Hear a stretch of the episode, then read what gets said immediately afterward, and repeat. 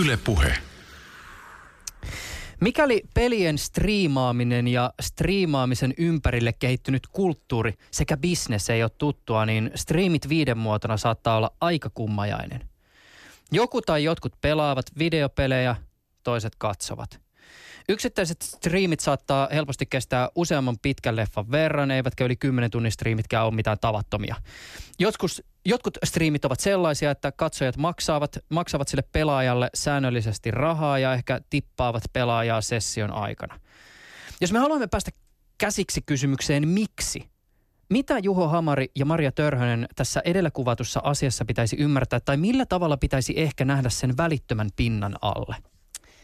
No siis kyseessähän on semmoinen ilmiö, joka yhdistää tosi voimakkaasti sitä niin kuin yhteisöllisyyttä pelien ympärillä, sitä katsojan roolia ja sisällöntuottajan roolia. Eli se tarjoaa monta eri näkökulmaa peleihin ja pelikokemuksiin näille katsojille ja sitten sisällön tuottajalle se antaa aika paljon semmoista mahdollisuutta esiintyä tai ilmaista itseään ja sitten kertoa taas tästä niin kuin omista pelikokemuksista ja miten he itse pelaavat.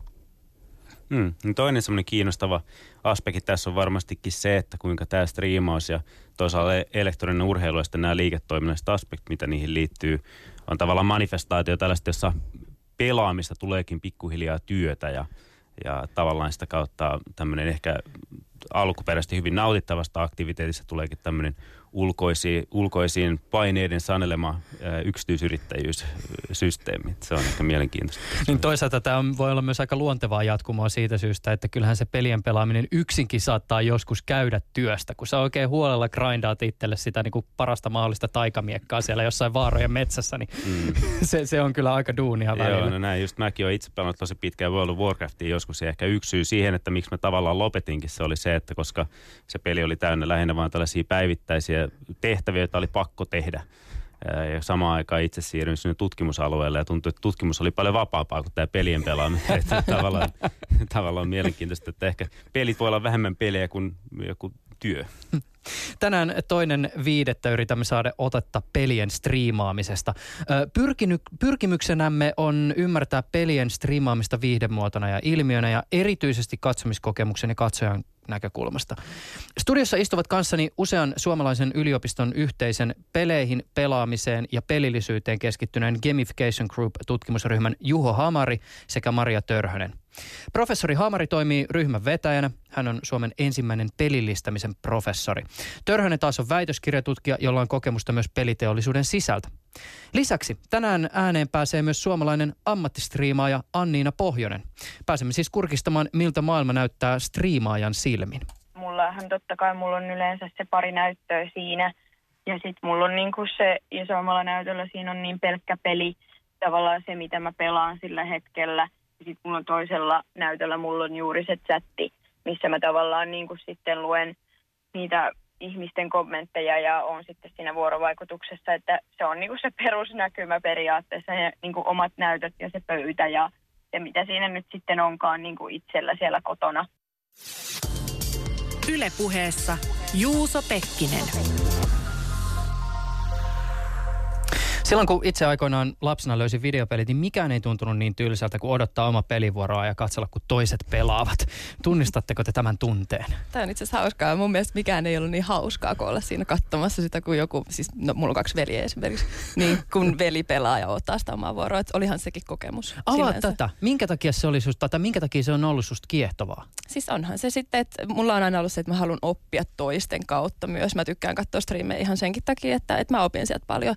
Niin mulle se jo silloin pienenä, kun oli just yksi PC ja kaikki pelasi ja otti siinä, niin mun mielestä se oli myös hienoa. Onhan se vähän niin kuin urheilua, kun sä mietit, että saat semmoinen niin kuin yes-momentin siitä, kun joku toinen pääsee kentän läpi tai joku toinen saa jonkun hienon kokemuksen pelistä. Hauska, kun sä mainitsit tästä nimenomaan tästä oppimisesta, koska itselle ehkä tämmöinen ensimmäinen oivallus siitä, että, että se muidenkin pelaaminen saattaa olla jollakin tavalla kiinnostavaa, tuli sitä kautta, kun meillä oli tota, tämmöinen kaveripiiri, jolla oli, jolla oli sama, sama pelikonsoli ja sitten me pelattiin tämmöistä samaa Star Wars-peliä, jossa, jossa tässä kyseisessä, no kerrotaan nyt 8 Nintendo-peli.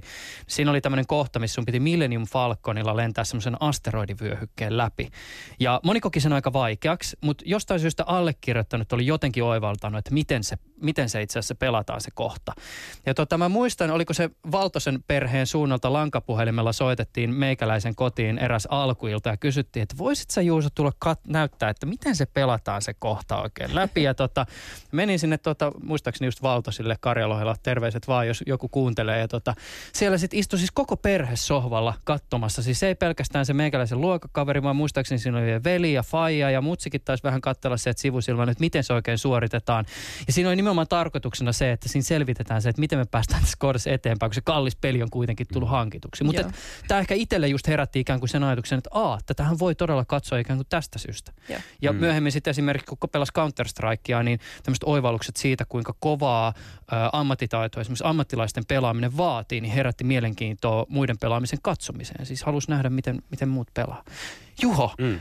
ä, mikä sulla on ollut ehkä tämmöinen niin hetki, jossa sä oot että se katsominen on myös jollakin tavalla mm. kiinnostavaa toimintaa? No siis katsominen on tosi kiinnostavaa silloin, jos itse ei, ei pysty pelaamaan. Että mulla ei, tota- mulla ei pienenä alasteikäisenä oikein ollut mitään kunnon pelikonsolia tai PCtä, niin sitten mä olin niin pakotettukin hieman katsomaan niitä pelejä enemmän. Ja, äm, mutta no silloin tietysti tajusin, että, että pelit on tosi kiinnostavia, mutta itse kyllä halusin siitä katsomista itse asiassa poispäin, että halutaan, halutaan itse pelaa.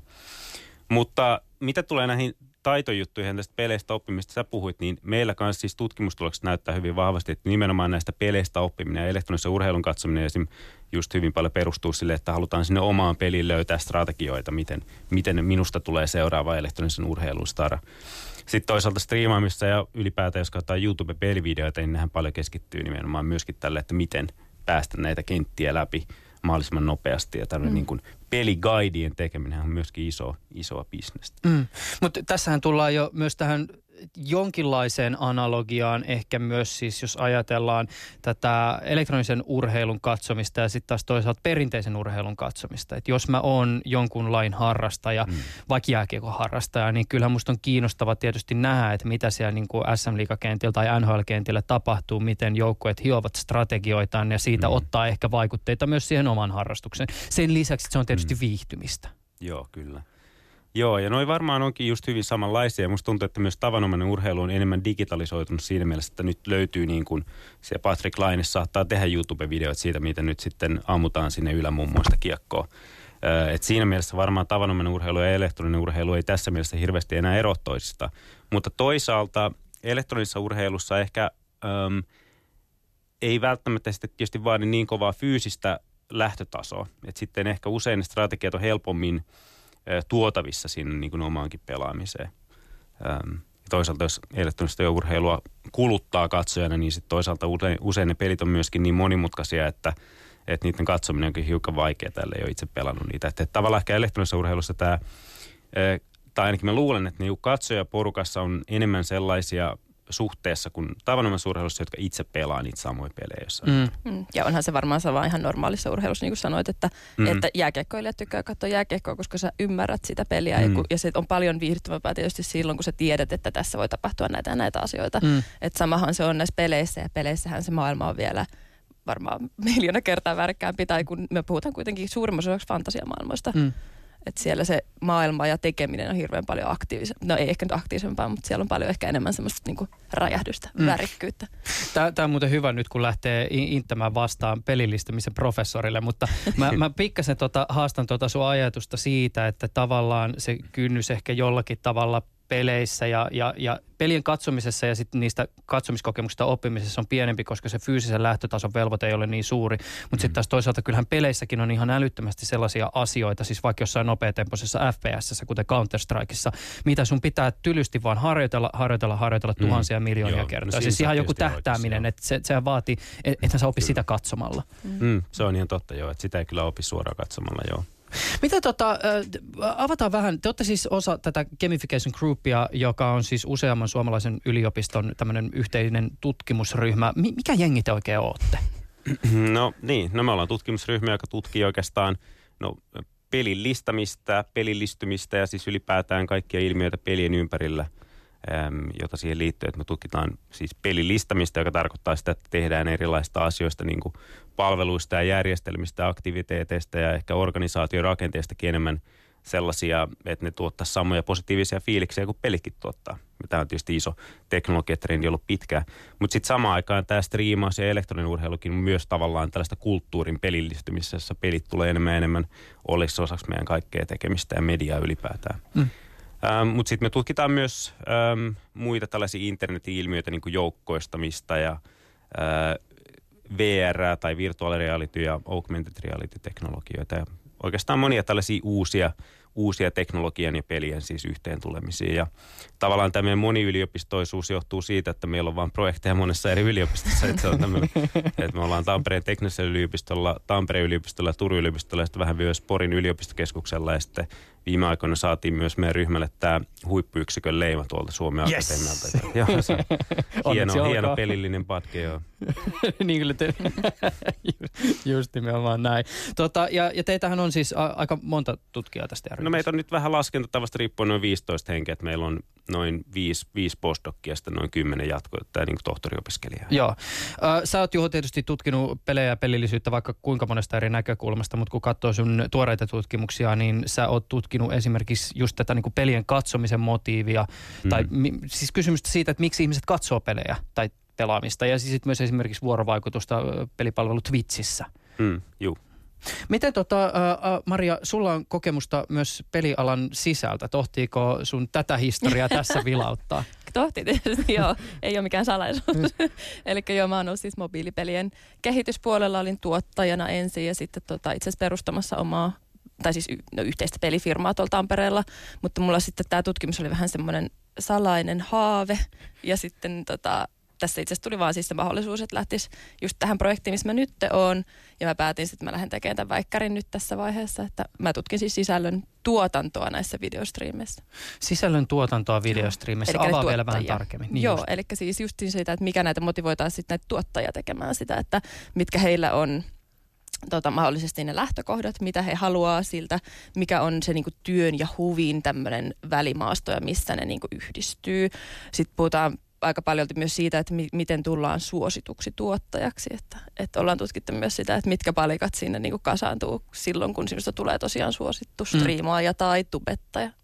Mä oon joskus törmännyt jopa se, se, semmoiseen reaktioon, kun ihmisille tietysti on peleihin ja pelaamiseen liittyen myös voimakkaita vastareaktioita. Terveiset vaan äidille, joka todennäköisesti kuuntelee tätä lähetystä kauhuissaan aina näistä peliaiheista. Mutta mut, äh, tota, siis jotkut ihmiset, jotenkin tämä sisällöntuottaja-sanakin on vähän semmoinen, että se, se jollakin tavalla särähtää korvaa ja tietysti siinä on myös vähän semmoista niin tähän aikaan liittyvää niin e, epämääräisyyttä. Mutta toisaalta se on hirveän perusteltua esimerkiksi tässäkin yhteydessä puhua kissan kokoisin kirjaimin sisällöntuottajista ja tehdä selväksi se, että ne ihmiset, jotka esimerkiksi siis, äh, saa toimeentulonsa täysin tai osin äh, tätä kautta, siis striimaamalla, yeah. niin nehän on kovia ammattilaisia ja se työ, mitä ne ihmiset tekee, niin sehän käy oikeasti tosi duunista. On joo, ja siis mä aina haluan sanoa erityisesti tämän, että siis tämä on todella työlästä hommaa. Monet ajattelee siis, nykyään lapset, monet, monet, niin, monet pienet lapset toivoo, että he olisivat tubettajia tai striimaajia tulevaisuudessa ja mä yritän aina sanoa sen, että tämä on tosi työläs ammatti että jos miettii sitä, että sulla olisi ihan perus koko päivä duuni, sä aloitat kahdeksan, lopetat neljältä viideltä, niin tässä ei ole semmoista alku ja loppu niin kuin aikaa oikeastaan, että hirveän paljon vie ja se varmasti niin kuin monella justiinsa on niin kuin omaa elämään integroitunutta tekemistä myös, että se joudut näyttämään aika paljon siitä, että ketä, kuka sä oot, mm. mitä sä teet. Mm. Että on työläs, työläs ammatti, mutta tietysti varmasti tosi siistiä, hieno, hieno juttu. Niin. niin, jos me katsotaan tällaisia internetjulkiksi, niin mietitään vaikka niitä Instagram-julkiksi esimerkiksi NHL-tähtien vaimoja tai muita, jotka tekee sitä sisältöä paljon sinne kanaviin, niin se, sen sisällön luonteeseen vähän niin kuin kuuluu se, että se näyttää vaivattomalta. Mm. Tämä, mm. tämä niin kuin on tällaista, että no minä nyt otin pari kuvaa tässä, nyt vähän striimasin, mutta todellisuudessa on just tuommoinen koko elämää rakentava ihan niin kuin työ, ihan työ, missä mikä muukin, joka sisältää tietysti paljon erilaisia aktiviteetteja, niin kuin tässä lyhyessä insertissäkin kuultiin, että siellä oli montaa monitoria, on mietitty mitä laitteita on hankittu ja miten se päivä on rakennettu ja näin edelleen sen, sen liiketoiminnan ympärillä. Mm. No hetken kuluttua kuullaan äh, Anninan ajatuksia omasta liiketoiminnastaan vielä enemmän, mutta sitä ennen mä kysyisin vielä teiltä Juho Hamari ja Maria Törhönen, millä tavoin te jäsentäisitte sitä, kuinka merkittävästä viihdeilmiöstä me, viihdeilmiöstä me puhutaan, kun me puhumme tietokonepelien katsomisesta? No Siis mun mielestä aika hyvin sanoo sen, että joidenkin striimit oikeasti kestää sen 12 tuntia päivässä. Heillä saattaa olla aikataulu, jossa he striimaa joka päivä monta, monta tuntia. Ja siellä saattaa olla oikeasti tuhansia ihmisiä, jotka seuraa ja katsoo kaikki nämä niin kuin striimit ja saattaa olla koko sen kymmenen tuntiikin mukana siinä. Että onhan se todella merkittävä, jos miettii vaikka vertaa esimerkiksi television katsomiseen, että kuinka paljon sä katsot telkkari päivässä. Ja sitten myös se, että sä pystyt olemaan aktiivisesti osana tätä niin kuin kokemusta, eli sä pystyt koko ajan myös kommentoimaan niin kuin näiden chattien ja mm. ynnä muiden kautta, että, että se on hirveän iso ja tämmöinen yhteisöllinen kokemus. Mm. Jos ö, tota, näitä lukuja heitetään pöytään, niin tietysti tässä yhteydessä moni näistä isoista ö, tota, numeroista liittyy Amazonin, Amazonin omistamaan Twitch-palveluun, jonka Amazon osti muistaakseni 2014, oliko vajalla miljardilla dollarilla. Ö, Yhdysvalloissa palvelu houkuttelee kuukausitasolla siis isompia katsojamääriä kuin CNN ja MSNBC. Ja tammikuun jokaisena hetkenä palvelulla oli melkein miljoona katsojaa. Siis nyt puhutaan yhdestä ainoasta palvelusta. Läntisen maailman näkökulmasta tietysti aika merkittävästä, mutta vain yhdestä. Yle Uutiset kertoo maaliskuussa arviosta, jonka mukaan yli puoli miljardia ihmistä katsoo säännöllisesti suoria pelilähetyksiä verkossa. Ja ne palvelut, jotka ovat tähän bisnekseen lähteneet, niin kasvattavat jatkuvasti ää, tota, siis sekä striimaajien että katsojien määriä. Mm, Haluatko vielä, Juho, jotenkin kommentoida tätä mm. ikään kuin siis mm. striimaamisen kulttuurista paikkaa? No olisin noin numeroihin kanssa. Mä yritin tuosta äsken, äsken nimittäin vähän lunttaa tuolta Twitchin sivulta, niin täällä just puhutaan myöskin, onko toi nyt sitten nimenomaan, mitä sanoitkin, 1,5 miljardia aktiivista käyttäjää. Ai niin se on kasvanut nyt tässä. Vai, vai mä, en, mä itsekään otan nyt selvää, mitä tuo luku tarkoittaa, mutta siis joo, isoista luvusta puhutaan. Mutta sitten myöskin tässä sanotaan, että 106 minuuttia keskimäärin käyttäjä katsoo sitä päivän aikana. 106? Joo, 106 minuuttia. Öm, ja tämä on 2,2 miljoonaa sisällön tuottaja, mutta mä luulen, että tässä on kyse siitä, että kuka vaan on koskaan Twitchiin tehnyt sisältöä suunnilleen lasketaan tähän, tai en tiedä. Itsekin on siellä striimannut, niin en tiedä. Mua ei ehkä kannattaisi tähän laskukseen, niin vähän, vähän päteistä toimintaa. Öm, mutta siis, joo, siis selvästihän, niin jos mietitään, että median muotona, niin – kyllähän tässä on aika, kun jos mä ajatellaan nyt vaikka Yleä tai muita tällaisia NS-kivijalka- ja etablisoituneita medioita, niin useinhan on ajatus siitä, että se on aika tämmöistä monoliittista toimintaa, jossa sitten jostain ylhäältä päin sitä viestiä sitten tulee sinne kansalaisille, mutta tässä niin Onpas Mari... kaunis. kaunis ajatus No ehkä vähän tälleen karrikoidusti sanottuna tietysti, mutta... Kuuntele ää, kuuntelija. niin, just näin. Mutta mut niin kuin Mariakin sanoi, niin tässä on selvästi kyse enemmän tällaista yhteisöllisestä ää, median muodosta, jossa sitten ää, tavallaan toki se usein jonkun yhden tekijän ympärille nivoutuu se toiminta, mutta sitten se y- yhteisö yhdessä kuitenkin luo sen sosiaalisen sisällön ja sen, sen tavallaan sen jossain tapauksessa kultinkin, jota näiden joidenkin tiettyjen striimeen ympärillä on. Mm.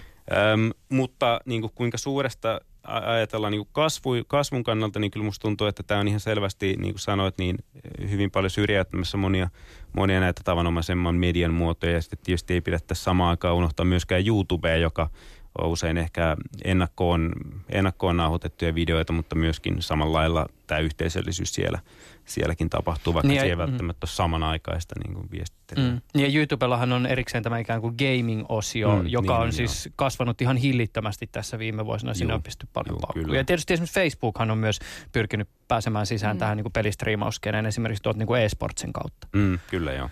Mm. Miten tota, haluttaisiko me vielä jotain puhua siitä, että, että kuka tätä viihdemuotoa hallinnoi ja ketkä tämän median kentässä on niin sanottuja portinvartioita. Siis onko tämän mediakentän jättiläisiä nimenomaan nämä alustat, jotka lähettää striimejä, mikä on striimauskulttuurisuuden perinteisiin medioihin, missä määrin striimaaja voi olla itse media. Onko tähän jotain mm. vielä semmoista, mikä olisi teidän mielestä olennaista? Mm. No mun mielestäkin näyttää, että nämä alustat on tällä hetkellä todella kovassa monopoliasemassa siinä mielessä, että koska ne on pystynyt saavuttamaan sen kriittisen massan, niin niitä alustoilta pois siirtyminen on äärettömän vaikeaa. Joitain mun mielestä avauksia on ollut jossain määrin samalla kuin Facebookillekin on yritetty tehdä vaihtoehtoisia palveluita, niin Twitchillä ja YouTubellekin on yritetty tehdä vaihtoehtoisia kanavia, mutta ne ei ole koskaan kuitenkaan kasvaa tarpeeksi isoksi, kun se verkosto on kuitenkin niin vahvasti olemassa ja olemassa olevissa palveluissa. Ja näillähän on tietysti YouTubella ja Twitchillä, niin hän voi tehdä mitä he tavallaan haluaa, että he voi bännätä sieltä ketä he haluaa ja, ja joka on tietysti iso juttu ja tietysti liiketoiminnalla iso riski näille striimaille, että mitä jos jotain tapahtuukin, miten mä saankin bännit, niin siinä mm. se meni se tavallaan se liiketoiminta. Toinen, mikä on todella iso osa tätä portinvartijuutta on se, että nämä suosittelualgoritmit, mitä näillä alustoilla on, että, että, että se, että kenestä voi tulla suosittu, saattaa hyvinkin olla kiinni siitä, että sä oot sattunut oikeaan aikaan oikealla videolla ollut vaikka YouTuben etusivulla tai että sitä on suositeltu tietyille, tietyille tota, ää, ryhmille. Samalla kuin App Storeissakin, että jos saat featuret joskus, niin sitten sulla on ihan erilaiset chanssit tulla isoksi, isoksi appiksi joskus. Mm. Mm. Just näin. Eli sitten kuitenkin, vaikka periaatteessa haluaisimme, tai joku ehkä haluaisi ajatella, että, että vaikka joku niin kuin siis, no, sisällöntuotteista tubettaja tai sitten striimaaja olisi ikään kuin oman elämänsä media, mutta sitten toisaalta siihen on kuitenkin aina ikään kuin välissä se jo, niin. joku taho tässä tapauksessa niin kuin alusta. Niin, ehkä tähän mun mielestä on mielenkiintoinen ajatus se, että pitäisikö meidän nyt mieltää nämä striimaajat näiden alustojen ikään kuin työntekijöinä vai, vai, on, vai mikä tavallaan on se sen ekonomian rakenne tässä, että et, et, vai onko he vaan tällaisia, vai onko, onko tavallaan Twitch ja YouTube nyt joukkoistanut ikään kuin heidän sisällön tuotannon näille yksilöille ja mä luulen, että tavallaan tämä alusta ja sitten nämä yksilöt, jotka tuottaa sisältöä, saattaa nähdä tämän hyvin eri tavalla tämän tilanteen. Että Twitch voi ajatella, että tämä on niin kuin meidän sisältö, joka täällä on tuotettu, kun taas ne yksilöt näkee sen varmaan hyvin omana toimintanaan jos, ja, ja ei ehkä näe sitä riippuvuussuhdetta niin vahvasti niin alustoihin. Tässä just, että jos, jos me ikään kuin pohditaan sitä, että minkälaisten ikään kuin muiden ilmiöiden tai asioiden kanssa ää, niin kuin pelistriimaaminen on yhteyksissä, niin – tässä on ehkä just mainittava, tai, tai sä puhunutkin Juho tästä, tästä niin kuin ikään kuin, että, että striimaamista ehkä ammattina tulisi ajatella jonkinnäköisenä niin kuin uuden tyyppisenä työmuotona, tai sitten ehkä sitä pitäisi ajatella myös jonkinnäköisenä mm. tämmöisenä siis uuden ajan palveluna. Joo, niin tai niin mä en tiedä, tarvisiko sen ikään kuin olla, olla niin kuin virallisesti uusi työmuoto tai ei, mutta ehkä se, mitä mä oon pitänyt sitä mielenkiintoisena, on just se, että usein striimaus tai YouTube-staraus tai joku muu lähtee helposti niin kuin hyvin ei-liiketoiminnallista lähtökohdista. Että esimerkiksi elektroninen, elektroninen urheilu tai striimaus saattaa usein alkaa siitä, että pelaan huvikseni tätä, mutta sitten yhtäkkiä, hei nythän mä saankin tästä rahaa ja hei nyt yhtäkkiä noin mun seuraajat haluavat, että mä striimaan joka päivä ja sitten siitä tuleekin ää, se, mikä oli pelaamista ja hauskaa, niin siitä tuleekin yhtäkkiä sitten ää, liiketoimintaa ja tällaista vakavampaa toimintaa, joka tietysti ei tarvitse olla huono asia ollenkaan, mutta... Mm. No otetaan tähän väliin itse asiassa hieman striimaajan näkökulmaa. Seuraava haastateltavani löytyy striimauspalvelu Twitchistä nimellä Anniina. Hänellä on tällä hetkellä hieman vajaa 39 000 seuraajaa. Suomen perspektiivistä tarkastellen luku on iso. Anninan kanavalta löytyy pelisisällön lisäksi striimejä, joissa esimerkiksi kokataan, ollaan laskettelemassa tai joissa ollaan tekemissä autojen ja moottoripyörien kanssa. Jo tässä vaiheessa mainittakoon se, että monille sisällöntuottajille pelistriimien tai pelivideoiden tekeminen on vain yksi osa sisällöntuotantoa. Anninan kanavan takaa löytyvä tekijä heittäytyi ihan hiljattain täyspäiväiseksi striimaajaksi. Yle Puhe. Eli mun nimi on Annina Pohjanen ja mä teen sellaisia pelistriimejä, eli mä olen striimaaja. Mä oon nyt striimannut vähän päälle parisen vuotta ja sehän lähti ihan vaan tällaisesta kokeiluajatuksesta, mutta se suosio oli sitten niin suuri heti alusta lähtien, että sitä on vaan tullut jatkettua ja sitten siitä tuli mun ammatti. Minkälaista sisältöä sä tällä hetkellä Twitchiin teet? Eli mä pelaan tietskaripelejä ja sitten mä teen sellaisia, mitä kutsutaan IRL-striimeiksi, eli niin kuin in real life, tällaista vähän tosi TVn tyyppistä ohjelmaa. Puhutaan täs, näistä sun IRL-videoista vielä tänään myöhemmin, mutta mä kysyn ensin pari sanaa näistä pelivideoista. Mitä peleissä pelaat?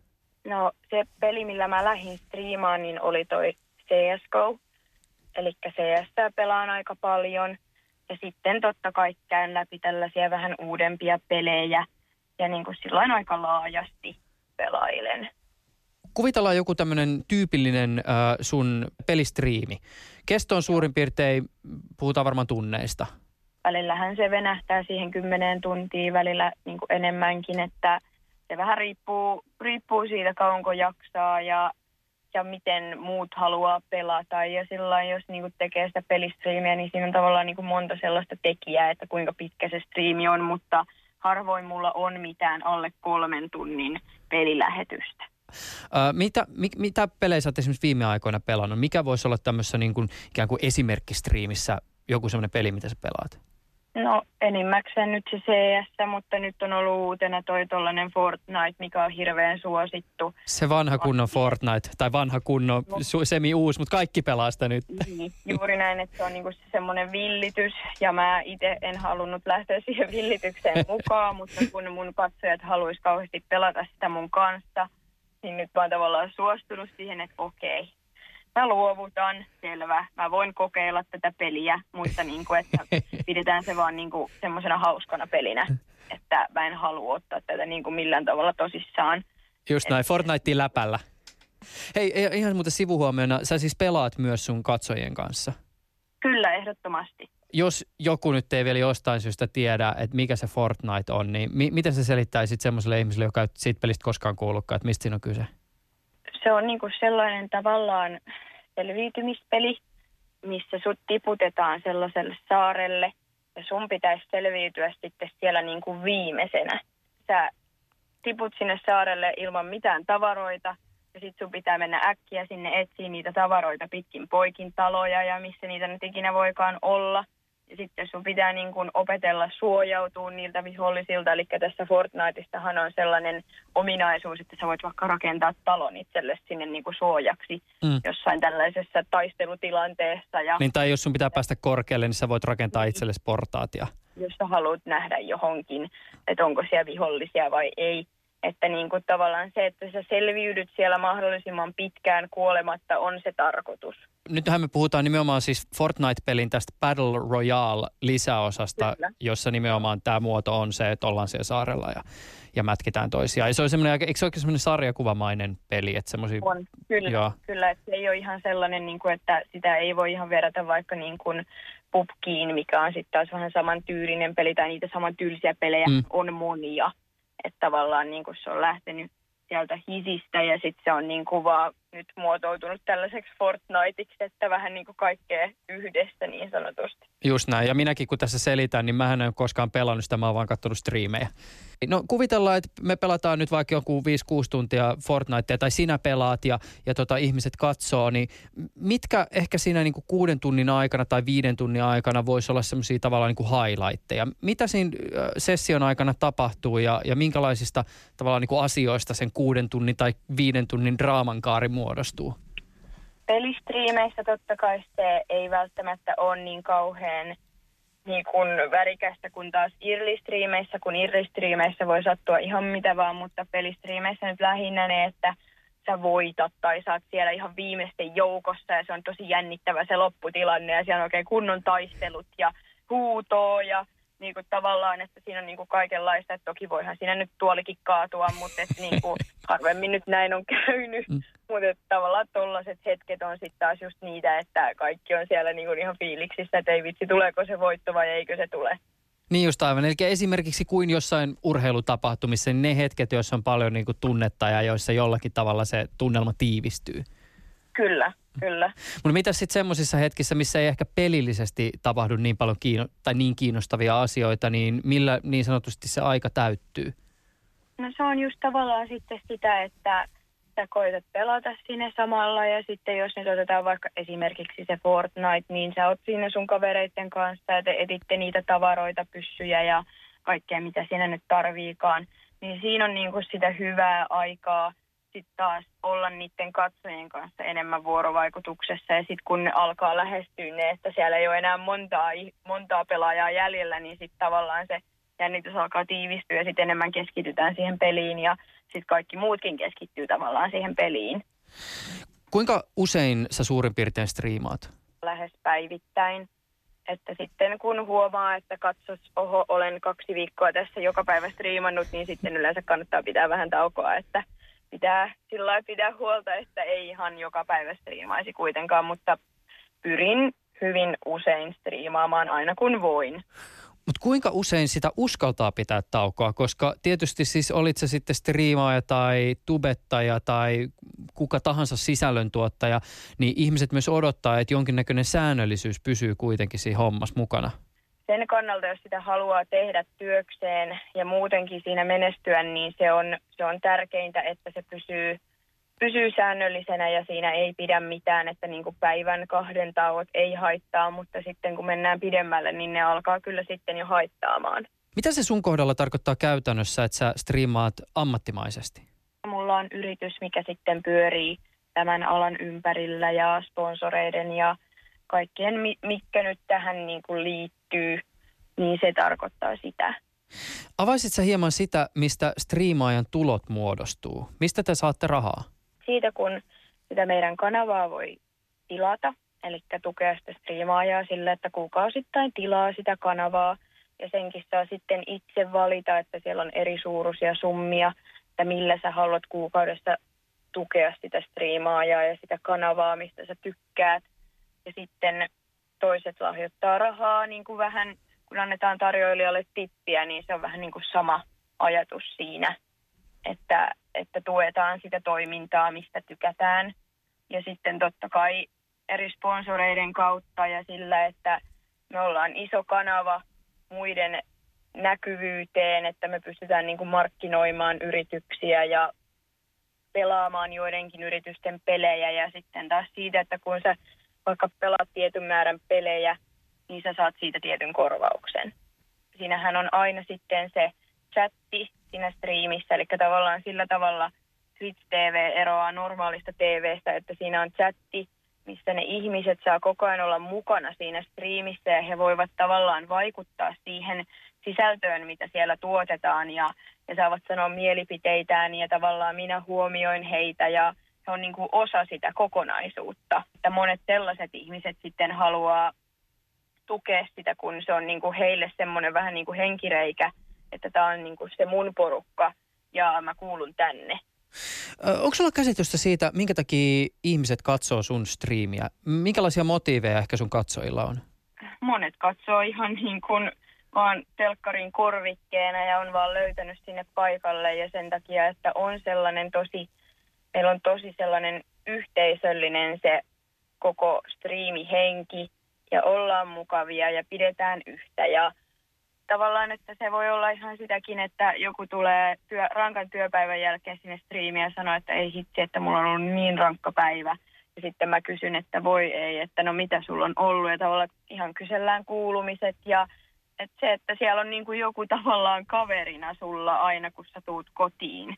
Niin ehkä niin kuin sekin, että jos vaikka ei sitten ole siinä niin paljon ihmisiä niin kuin muuten ympärillä, niin tavallaan saa sitten sitä seuraa niistä striimeistä mikä on se syy, miksi ihmiset katsoo nimenomaan sitä sun striimiä? Mikä on tavallaan se lupaus, jonka sinä kanavallasi annat? Se on varmaan se monipuolisuus.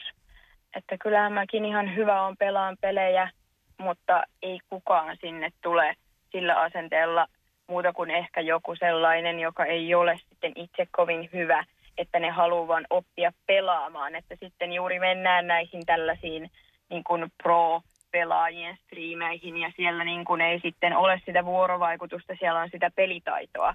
Mutta että niin kuin mun striimeissä on just enemmän sitä yhteisöllisyyttä ja sitä huomioimista ja sellaista, niin kuin, että tavallaan maanantaina voidaan pelata CS porukalla ja sitten tiistaina niin mä lähden vaikka jonnekin tapahtumaan, missä mä näen niitä mun katsojia ja on siellä niin kuin kuvaamassa jonkunlaista kontenttia vaikka autotapahtumassa autoja ja mitä siellä tapahtuu ja tavallaan, että se on vähän sellaista, että no mitäs nyt taas, että et, et niin kuin siinä on sellainen aina sellainen pieni jännitysmomentti, että mitä tapahtuu seuraavaksi.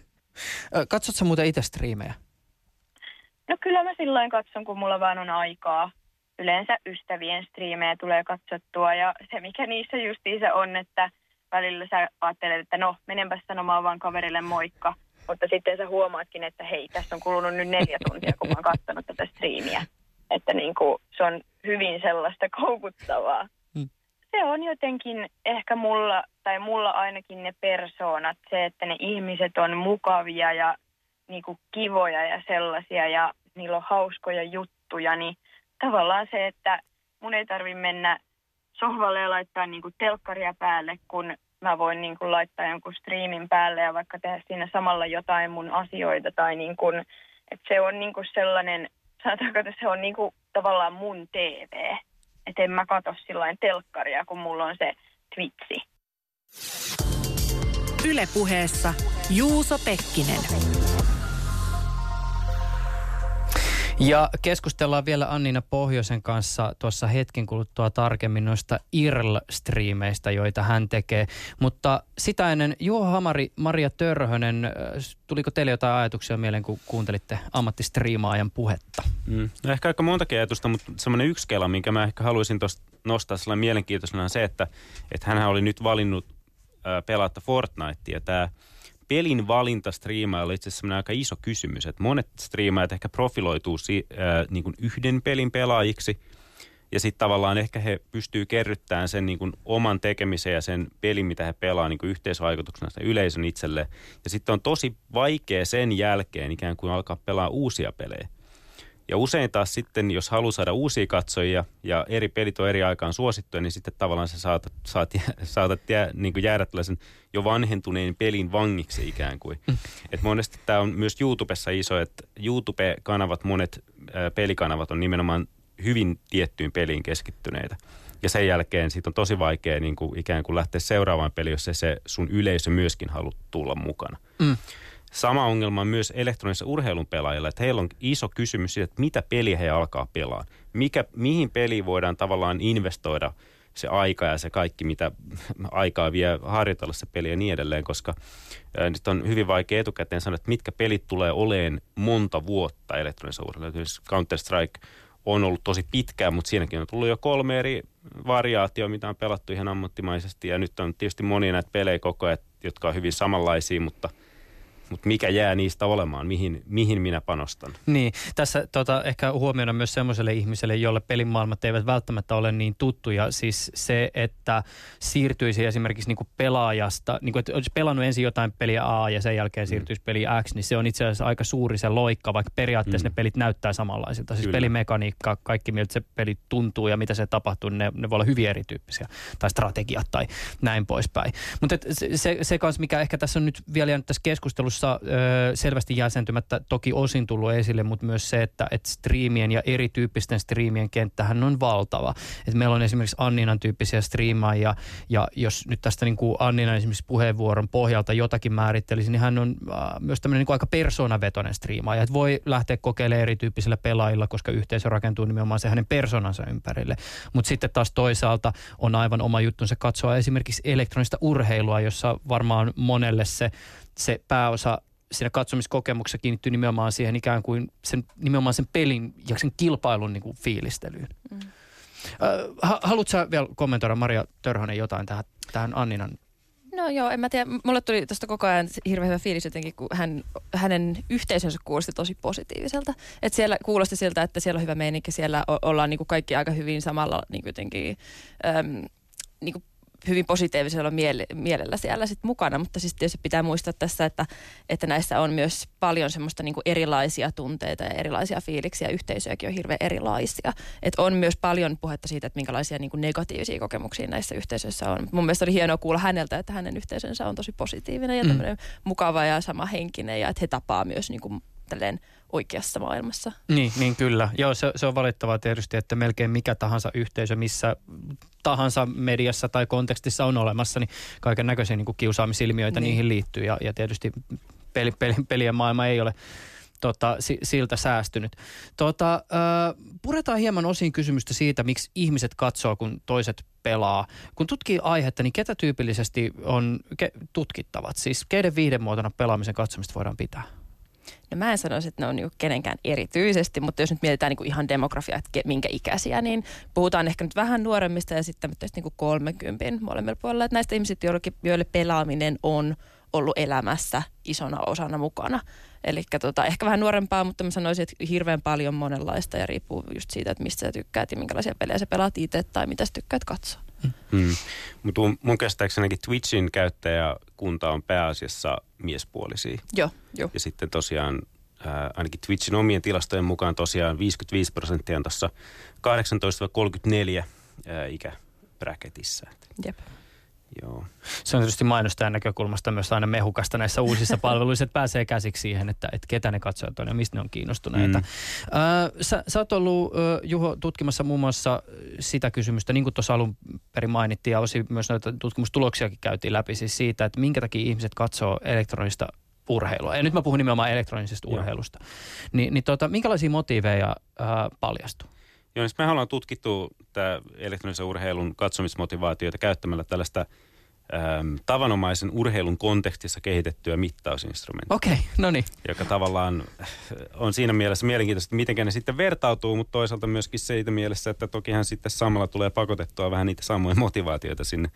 Mutta se, mitä näissä meidän tuloksissa näkyy, niin voidaan sanoa, että aika lailla ne samat asiat, mitä ihan niin kuin normaalinkin urheilun katsomissa. Mutta se, mikä täällä selvästi on korostunut, ainakin näissä meidän tuloksissa, että siihen, että mikä, mikä innustaa sit sitä, että halutaan myös jatkossa katsoa vielä vaan lisääkin sitä elektronista urheilua, niin ollut se, että nimenomaan tämä tiedon saaminen siitä pelistä, eli toki jos iso osa katsojista on näitä, jotka pelaa itsekin, niin sitten luonnollisesti haluaa saada sieltä tietoa, miten he pystyvät omaa pelikokemusta tai omaa pelisuoriutumista parantaa, mutta sitten myöskin tämä tämmöinen eskapismi, tai niin kuin tässä insertissäkin tuli, että okei, en vaikka halua itse nyt just pelaa, katson mieluummin joku muu pelaa, ja haluan mieluummin vaan rentoutua, niin tällaisia syitä täältä on noussut.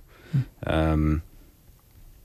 mutta sitten toisaalta ehkä täällä niin kuin laajemmin striimauksen puolella, niin täällä löytyy sitten äm, esimerkiksi, mikä ennustaa sitä, että katsoo paljon sitä, niin ylipäätään oikeastaan kaikkia näitä syitä, mitä tässä on tullut esiin. Eli se on jonkinlaista niin kuin rentouttavaa, hyvältä tuntuvaa toimintaa. Siellä opitaan uusia asioita. Se on nimenomaan sosiaalista toimintaa tai yhteisöllistä ja sitten tämä niin kuin, koulun, koulun tai työpäivän jälkeinen rentoutuminen. Mm. Niin tässä esimerkiksi näitä motiiveja, nämähän on niin kuin risteäviä ja, mm. ja osin samanlaisia, mutta että mä, mä vielä haastan ehkä pikkasen tätä jaottelua siis tästä näkökulmasta, että voidaanko me itse asiassa kuinka tavallaan selkeästi sanoa, että tämmöiset niin kuin vaikka siis elektronisen urheilun katsominen, siis ihan niin kuin kilpapelaamisen katsominen ja sitten taas toisaalta tämmöisten niin kuin personavetosten striimaajien katsominen, niin onko ne sitten kuitenkaan niin sama asia? Vaikka mm. siinä on kuitenkin se mediumi on toisaalta sama ja me puhutaan peleistä, mitkä on niin kuin sitten taas voi olla hyvin samankaltaisia tai pelataan vaikka niin kuin samoja pelejä näissä molemmissa eri katsomiskokemuksissa. Mutta sitten taas toisaalta kun pohtii sitä, että toinen on sitten kun sitä miettii, niin että jos mä olisin vaikka niin kuin lehdessä töissä, mun pitäisi miettiä, että minkä tavallaan alan asiat menis niin kuin minkäkin osion alle, niin melkein olisi helpompaa mm. pistää se e-urheilu sinne niin kuin se urheilusivuille ja sitten taas toisaalta kaikkeen muuhun striimaamiseen liittyvät asiat sinne kulttuurisivuille. Mm. Niin, tai, tai, tai jonkinlaiselle tiedä, sosiaaliselle palstalle tai jotain. niin, niin, niin mutta se just tässä niin kuin selvästi korostuu, että näiden niin kuin, ei niin, ei niin tai siis striimat, jotka ei pyri niin taidokkaasti nyt pelaamaan, niin juurikin niissä ehkä korostuu tämä yhteisöllisyys ja tämä niin tämmöinen, että katsonpa nyt taustalla tätä, kun taas sitten ihan niin kuin elektronisen urheilun turnauksia ja sitten tällaisen taitopelaamiseen – perustuvien striimien katsomisessa sitten enemmän just, että, että siitä opitaan kanssa jotain ja, ja näin, että ja tavallaan ihaillaan sitä sen taidon spektaakkelia myöskin, joka, mm. joka niissä on vahvasti läsnä. Mulle tuli vastaan, tuota, kun aiheeseen perehdyin, niin jossakin, muistaakseni Wiredissa puhuttiin striimaamisesta laajempana, laajempana ilmiönä, tai oli tämmöinen niin kuin isompi artikkeli, missä pohdittiin, että mikä tämä striimaaminen on, niin siinä osin just näitä ikään kuin ihmisten motiiveja, mitä tässäkin keskustelussa on tullut ilmi, niin puettiin hienolla tavalla mun mielestä pakettiin sanomalla, että joidenkin striimaajien näiden kanavien kohdalla voidaan puhua siitä, että se kanava on itse asiassa vähän niin kuin samanlainen yhteisö kuin keskustelupalsta, mutta siellä nyt vaan sattuu mm. olemaan se yksi osallistuja vähän tärkeämpi kuin kaikki muut, eli se, joka sitä kontenttia tuottaa. Hei, äh, mitä se vaatii, että jos haluaa olla menestynyt striimaaja tai sisällöntuottaja? Sä, sä tutkit tätä tällä hetkellä, Maria. Joo, eli mä oon nyt vähän niin kuin yrittänyt jotenkin purkaa tätä, että mistä paloista muodostuu suosio. Ja tällä hetkellä ollaan vielä niin kuin sitä selvittämässä, mutta kyllä se näkee ihan selkeästi, että se on monen asian summa. Eli siis jos nyt mietitään vaikka Twitchiä, niin siellä on näitä tämmöitä ihmisiä, jotka käy katsomassa sitä striimiä, että saattaa olla vähän tämmöitä niin kuin kasuaalempia, ei niin, niin kuin näitä seuraa seuraajia, jotka sitten taas on tämä toinen taso, jossa, jotka on niin kuin ihmisiä, jotka muun muassa esimerkiksi maksaa mm. siitä sisällöstä. Ja tota, kun katsoo näitä eri elementtejä, niin niiden vaikutus siihen, että minkä, kuinka suosittu se on, niin on suuri siis tietysti. Ja siihen taas vaikuttaa sitten se, että kuinka aktiivinen sä oot. Mutta sitten mikä me huomattiin myös on se, että sitten taas tämmöinen niin kuin aktiivisuus myös muissa kanavissa, esimerkiksi somessa ja se semmoinen niin kuin, niin kuin ylipäänsä semmoinen niin kuin, ehkä tämmöinen digitaalinen olemus. tai siis mm. just tämmöinen niin monessa mediassa oleminen ja aktiivisuus on hirveän tärkeää. Ja siihen se sitten kyteytyy, että, tota, että sun pitää olla jollain tavalla sitten, niin kuin, että se on osa sun elämää. Mm. Että sä tuot siellä hirveän niin kuin, paljon sitä omaa elämääsi esille myös. Et, niin että nämä nyt ei ole, mikään ei ole, ei ole vielä tullut niin kuin vastaan tämmöistä mitään kaavaa, millä susta tulee suosittu. Mutta selkeästi näkee, että tietyt asiat vaikuttaa tiettyihin osiin näissä. Että näissä tota, mm. katsojissa ja seuraajissa. Niin musta tuntuu, että siinä on just nimenomaan tällaisia tiettyjä asioita, jotka on tosi tärkeitä, ne pitää olla niinku kunnossa. Mm. Mutta sitten sen jälkeen se paletti on aika sekaisin sillä, että ei tunnu olevan sitten sen jälkeen enää sellaista, että pystyisi täysin ennustamaan, kenestä tulee seuraava internet-stara. Niin. Tavallaan. Ja ehkä tämä, tää, että se on jonkin verran kuitenkin vielä läpinäkymätöntä, sitten ehkä kannustaa nuoria hirveän helposti lähteä mukaan tähän, että he yrittää, yrittää tulla kovaksi YouTube-tähdeksi tai striimaajaksi. Hmm. Palataan vielä Anniinan haastattelun pariin. Kun keskustelin ammattistriimaaja Annina Pohjoisen kanssa, niin jo tuossa aiemmassa pätkässä, joka tässä jaksossa kuultiin, niin puhuttiin noista niin sanotusta IRL-videoista, eli siis in real life on se se sanayhdistelmä, josta tuo lyhennelmä tulee. Ja siis sillä Annina Pohjonen ja, ja monet striimat viittaa siis niihin videoihin, joissa ei pelata pelejä, vaan tehdään jotain ihan muuta. Ö, Annina videossa esimerkiksi saatetaan kokata tai olla laskettelemassa tai olla vaikka tekemissä autojen ja moottoripyörien kanssa. Yle Puhe. Sä suhtaudut intohimoisesti autoihin ja moottoripyöriin. No joo, eli mä oon tosiaan seitsemän vuotta opiskellut autoalaa – Eli mä olen automekaanikko ja sitten autotekniikan insinööri ja olen myös sitten aina silloin tällöin töissä autojen parista, mutta että tämä nyt on niin kuin tällainen mun intohimo, että mä saan striimata ja sitten jakaa sitä mun auto- ja mopoharrastusta muille ja muut pääsee olemaan siinä niin kuin mukana. Tämä menee pikkasen sivupoluille, mutta, mutta mikä noissa ajoneuvoissa kiehtoo? Tämä on aina ollut sellainen henkilö, joka on ollut kiinnostunut pienestä lähtien niin kuin kaikesta, mikä vaan menee lujaa. Ja tota, meidän koko perhe, eli mun veli ja mun isä, niin me kaikki ollaan aina niin kuin vähän sillain yhdessä ja erikseen harrastettu niin kuin motorsporttia ja tavallaan oltu aina niin kuin sillain, että ne autot on lähellä sydäntä. Tämä sun mielenkiinto moottoripyöriin ja autoihin näkyy myös näissä sun IRL-videoissa. Joo, eli kyllähän se niissä näkyy tosi laajasti. Tuolta meidän autotallilta niin aika usein teen sitten sieltä striimiä lähes joka kerta, kun on siellä jotain itse tekemässä autojen ja mopojen kanssa. Minkä takia sä ryhdyit alun perin tekemään myös näitä IRL-striimejä? No sanotaanko näin, että heti kun se mahdollisuus tuli tuohon Twitchiin, niin mä näin, että se on sellainen mun oma juttu, että mä oon jotenkin aina salaa haaveillut siitä, että voi kun joku näkisi ja pääsisi mukaan tähän mun harrastukseen, kun tämä on mun mielestä niin siistiä. Mm. Että tavallaan se oli niin kuin heti mulle sellainen, että hei, nyt tämä ihan oikeasti voisi olla tällainen mun juttu. Että se, että se tuli lisäksi siihen niihin peleihin, niin se oli mun mielestä vaan niin kuin se kruunas tämän kaiken niin sanotusti. Niin helpottiko tämä, että Twitch salli nämä tämmöiset muuhunkin kuin pelaamiseen liittyvät videot jollakin tavalla sun arkea, koska itse on törmännyt ainakin siihen, että tuo tubettajien maailmassa moni saattaa kokea sen julkaisutahdin, joka joillakin kanavilla on aika tiheä, niin aika stressaavaksi. Kyllä joo, siis eli tähän niin kuin mahdollistaa niin paljon tavallaan sitä vapautta, että sun ei tarvi olla siellä kotona, siellä tietokoneella joka päivä, vaan niin kuin sä voit lähteä, sä voit olla koko viikonlopun jossain – ja sitten vaan keksiä jotain kivaa, mitä sä teet siellä, missä sä niin oot, ja sitten sä voit striimata sitä. Näet sä, että sun pelistriimeillä ja sit näillä striimeillä, joita sä teet sun muusta elämästä, niin onko niissä jotain yhteistä? Siinä muodossa tai tyylissä tai mi- missä ikinä? Joo, siis kyllä, kyllä tavallaan niillä on niin kuin hyvinkin iso ero ja se katsojakunta, mikä on pelistriimeillä ja irelstriimeillä on taas sitten aivan erilainen, että yleensä jos pelaa jotain niin kuin vaikka yhtä peliä, niin se on paljon suppeampi kuin sitten taas se, että jos mä menen jonnekin ja kuvaan autotapahtumaa tai sitten mä kuvaan vaan, kun mä oon mun ystävän kanssa jossain vaikka laskettelemassa tai jotain, niin se on niin paljon tavallaan laajempi se katsojakunta noilla irlistriimeillä kuin sitten taas niin kuin näillä pelistriimeillä. Eli onko sulla myös siis irlistriimeillä enemmän katsojia? No yleensä kyllä. Että se, se vähän niin kuin se tavoittaa enemmän ihmisiä ja tavallaan se ei ole niin sanotusti kategorioitu mihinkään, vaan se on vaan luovaa materiaalia. Sillä ei ole mitään rajoja sillä tavalla. Ylepuheessa Juuso Pekkinen. Jos lähtee tutkimaan pelien striimaamista tai haluaa saada ilmiöstä jollakin tavalla otetta, niin voiko ilmiötä itse asiassa tarkastella irrallisena kaikesta muusta striimaamisesta?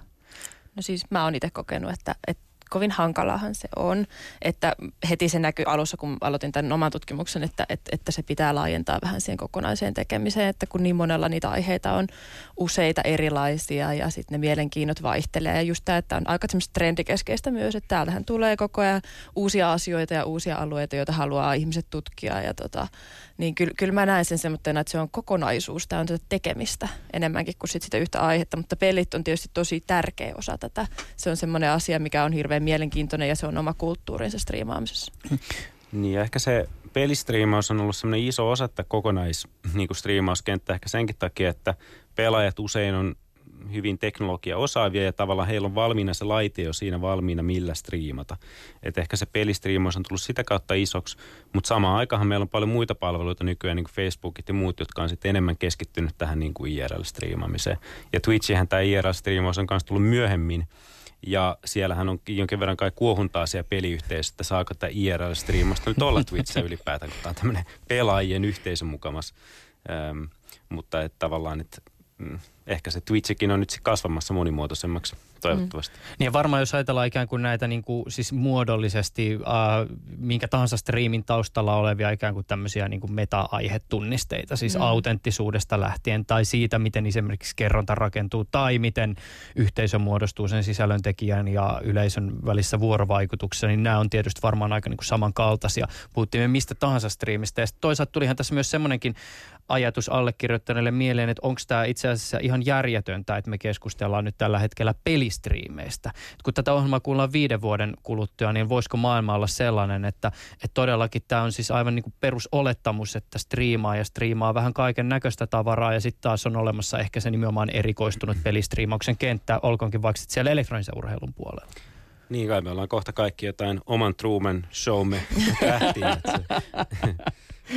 Näin se kai tulee kehittyä. Niin, siihen suuntaan se näyttää menevän niin. enemmän. Mä en tiedä, oliko siinä jotain tämmöistä niin pelillistä elementtiä, mutta mulla tuli myös vastaan siis tämmöinenkin tieto, että esimerkiksi Wolfram Research-yhtiön toimitusjohtaja Steven Wolfram striimaa toimitusjohtajuuttaan Twitchissä. Mm. Hän siis esimerkiksi pitää tämmöisiä tota, siis palavereja, jossa on paikan päällä jotakin ihmisiä, jossa, jossa tota, palveluihin jo, joiden kanssa palveluihin ollaan suunnittelemassa jotain su- uusia ominaisuuksia. Hän striimaa tämän kaiken ja ne löytyy avoimesti se, että Twitchistä voi käydä katsomassa, että minkälaisia palaveria mm. pidetty. Ja hän mm. muistaakseni kulkee vielä niin kuin, ää, jotenkin nimellä Streaming CEO tai Streaming Being CEO mm, tai jotain joo. tämmöistä. Joo, no kaihan sitä voisi itsekin alkaa, itse alkaa striimaan tälleen peliproffana, niin – tietysti varmaan pelaaminen on kiinnostavaa, mutta se, että tekee tutkimusta peleistä, niin sehän olisi aika mielenkiintoista IRL-striimiä mahdollisesti tänne Twitchiin. niin, mutta mut se mitä mä ehkä tässä vielä mietin ikään kuin teidän näkökulmasta, jos mietitään pelitutkijan näkökulmaa, ja, ja voi tietysti olla, että mä, mä nyt problematisoin tätä jotenkin niin kuin liian pitkälle, mutta että tässähän on tietyllä tavalla, me ollaan tämmöisen jonkinnäköisen niin kuin mediakonvergenssikehityksen äärellä, siis mediat lähenee toisiaan. Peleistä tulee osaksi ei-pelillistä sisältöä, tai peleistä tulee osa tämmöistä ei-pelillistä sisällöntuotantoa jossakin vaiheessa tietysti, kun itsekin jonkin verran niin kuin lukenut peleistä ää, aikoinaan koulussa ja, ja kun lähtiin tavallaan määrittelemään pelejä ja pelaamista, niin tämä vuorovaikutus on siinä niin kuin hirveän olennaisesti rakennettuna siihen niin kuin mm. pelin olemukseen. Mutta sitten taas toisaalta, jos ajatellaan pelit ikään kuin striimaamisen kontekstissa, niin sitten eihän sillä vuorovaikutuksella se peli ja pelaajan kanssa enää välttämättä siinä kokemuksessa on niin paljon merkitystä.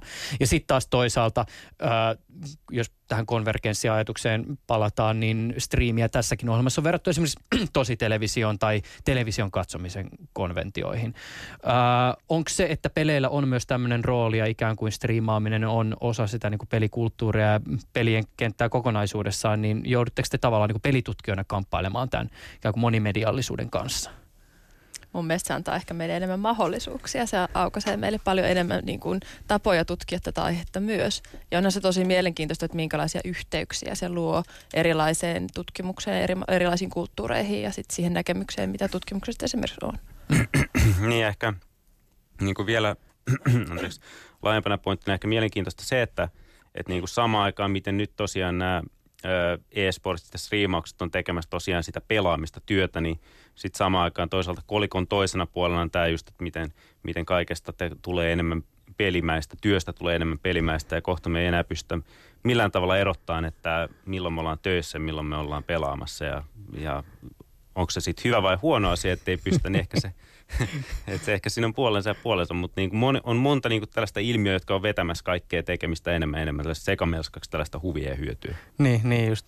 Tosin tästä täytyy muuten myös todeta sillä tavoin, ja, ja tässä varmaan saranen kerran öö, tota, äh, lainaan tämmöistä vanhaa senseitä niin Jujutsu-salilta, joka totesi, että jokaisella tämmöisellä niin kuin Jujutsu-harrastajalla, hyvin niin kuin intohimoisella harrastajalla on jossain vaiheessa harrastusta semmoinen fiilis, että, että jopa niin kuin, no anteeksi tylysana, mutta paskalla käynnistäkin tulee Jujutsu. Että ikään kuin tavallaan hmm. kaikki, kaikki alkaa. Mutta toisaalta siis ny, nykyään tuntuu, että kun pelillisyydestä ja pelillistämisestä puhutaan niin paljon, niin, niin tavallaan sekin saattaa avata meidät ikään kuin myös tarkastelemaan elämää ja arkea aivan eri tavalla.